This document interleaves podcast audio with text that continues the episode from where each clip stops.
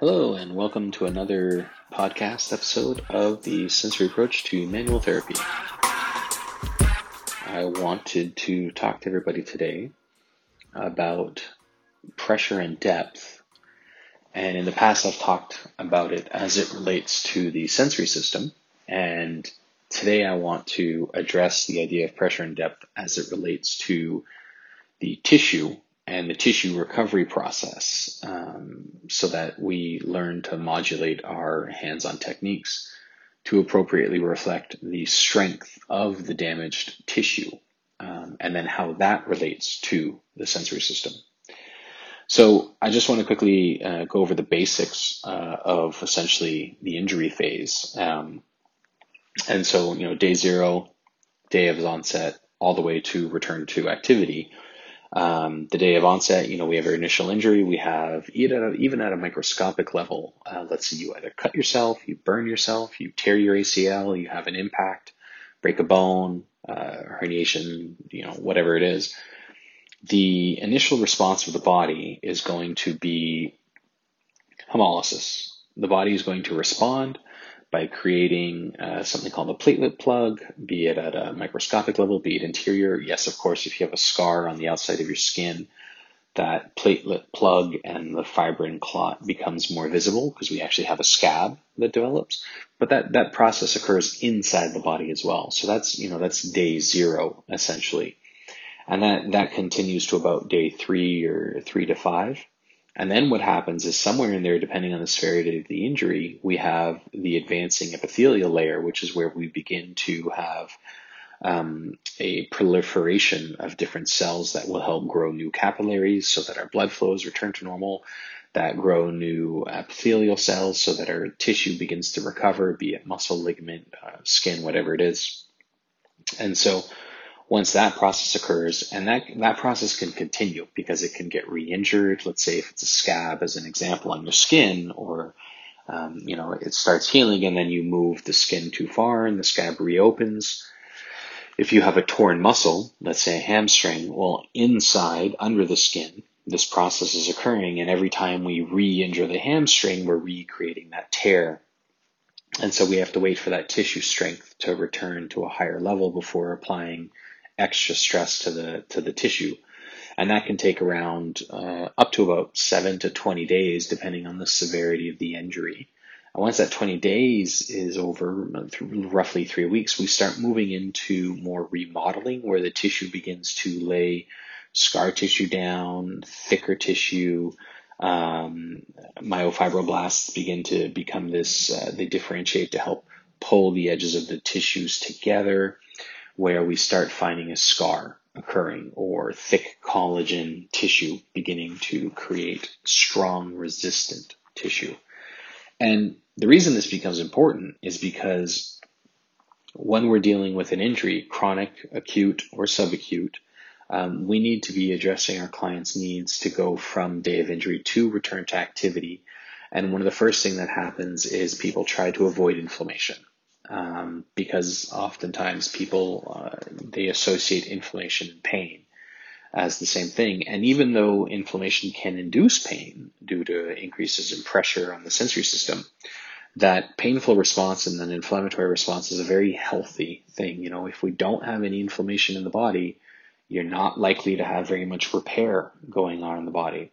And so reducing that inflammation is not always the goal um, instead allowing that inflammation to occur within a controlled level so it doesn't become chronic inflammation. So encouraging them to, you know, uh, get lymphatic massage if needed, encouraging them to continue to move, which causes the lymphatic pumps to be engaged, but move in a pain-free manner when they move in a painful manner, they're actually going to reinduce higher levels of inflammation. When they move in a pain free manner, they're going to create cardiovascular movement and also engage the lymphatic motor muscle pump, which will encourage uh, a drainage of the lymphatic structures.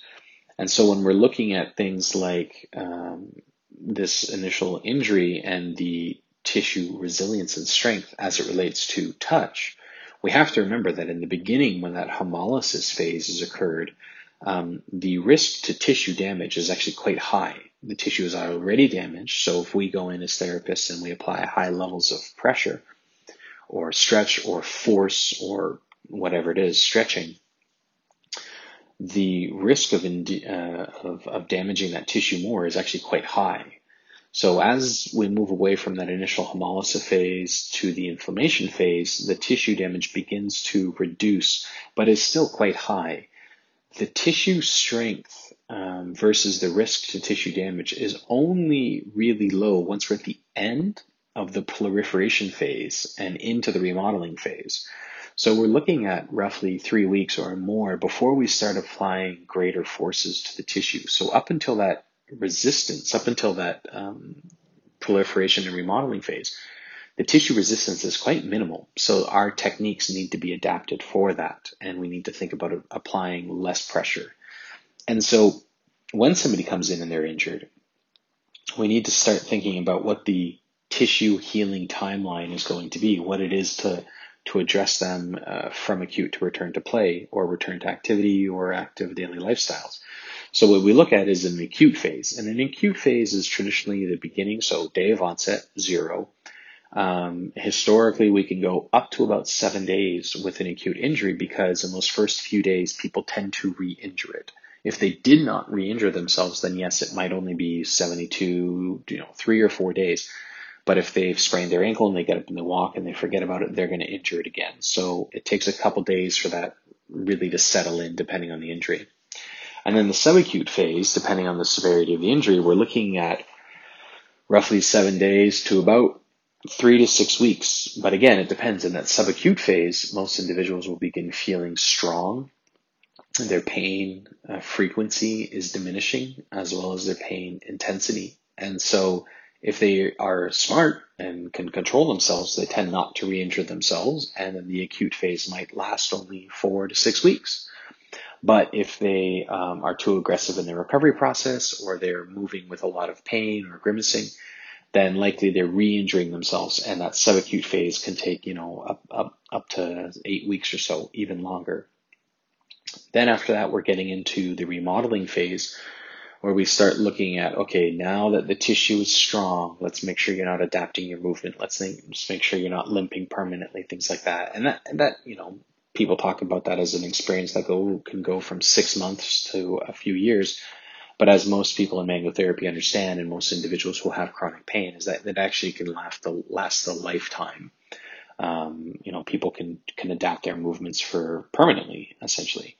And so when we're looking at um, what we can do with our hands to encourage moving away from an acute phase to a subacute and then on to active daily lifestyle, we have to remember that in the beginning of the injury, one of the first goals as manual therapists is to modulate pain.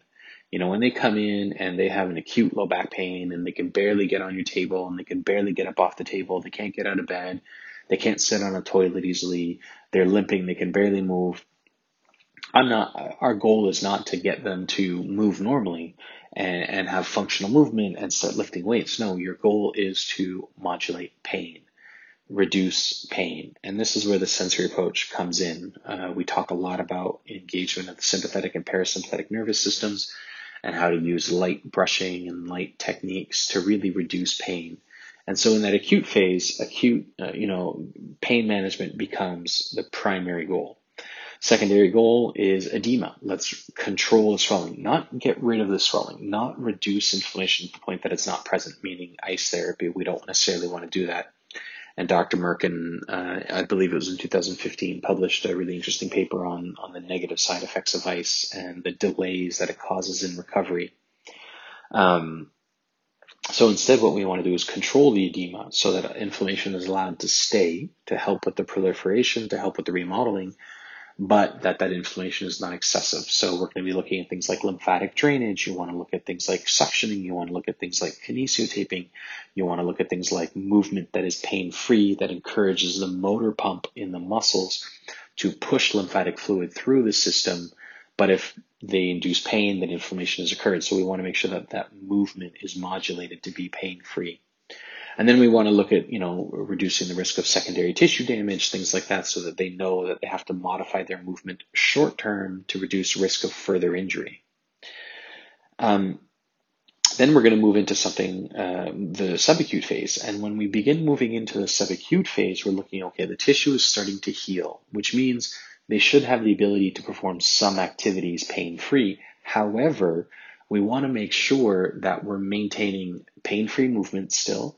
We want to make sure that they are increasing the ranges of motion and the resistance. So if they were doing their activities with no weights before, like their ABCs, maybe now they actually add a slight resistance like a can of tomato sauce or something, but they're not adding 10 pounds yet because their tissue is not strong enough.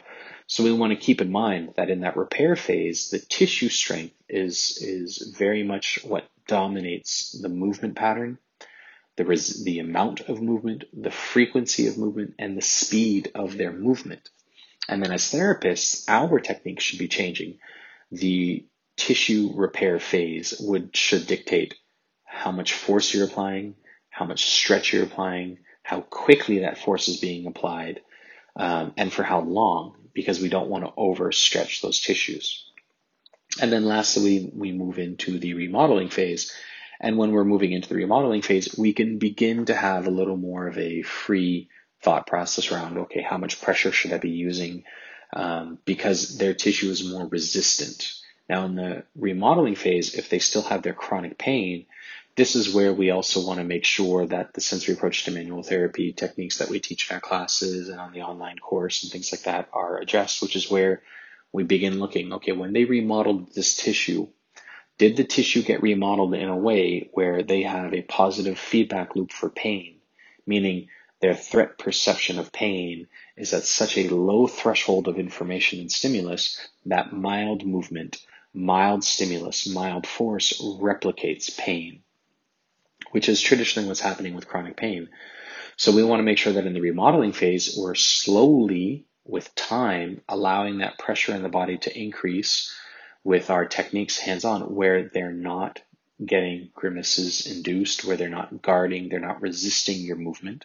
When they're doing activities at home, they are paying attention to not induce a grimace, to not induce that same resistance, so that their body learns over time that that increased level of input does not duplicate grimacing or pain.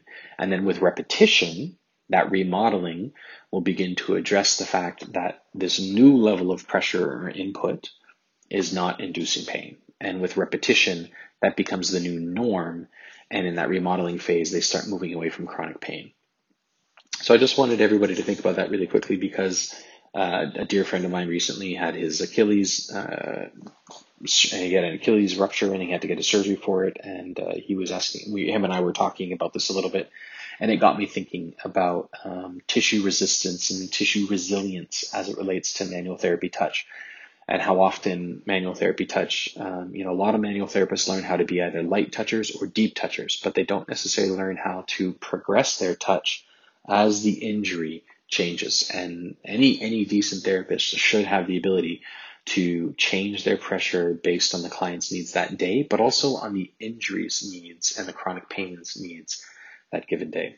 So this whole process of hemolysis and the inflammatory response, the proliferation response, the, rem- the remodeling response, the no no inflammation, no repair response, a lot of that information is available just generally online. But if you also want another location, uh, sensoryapproach.com, I have that information on my e-course and we go through the biochemistry of it and the processes that are occurring to uh, we also relate it to the sensory approach modalities learning how much pressure should we be using depending on the phase and things like that. Um, if you guys have any questions about this podcast please feel free to contact us at sensoryapproach.com on instagram send us a message. I'll try to answer it. Uh, if we can't we'll, we'll answer it in a q&a and uh, hope you guys had a great day and i hope to hear from you soon. Thanks for listening. Bye the time when the operation of the machine becomes so odious, makes you so sick at heart that you can't take part. You can't even passively take part. And you've got to put your bodies upon the gears and upon the wheels, upon the levers, upon all the apparatus, and you've got to make it stop. And you've got to indicate to the people who run it, to the people who own it, that unless you're free, the machine will be prevented from working at all.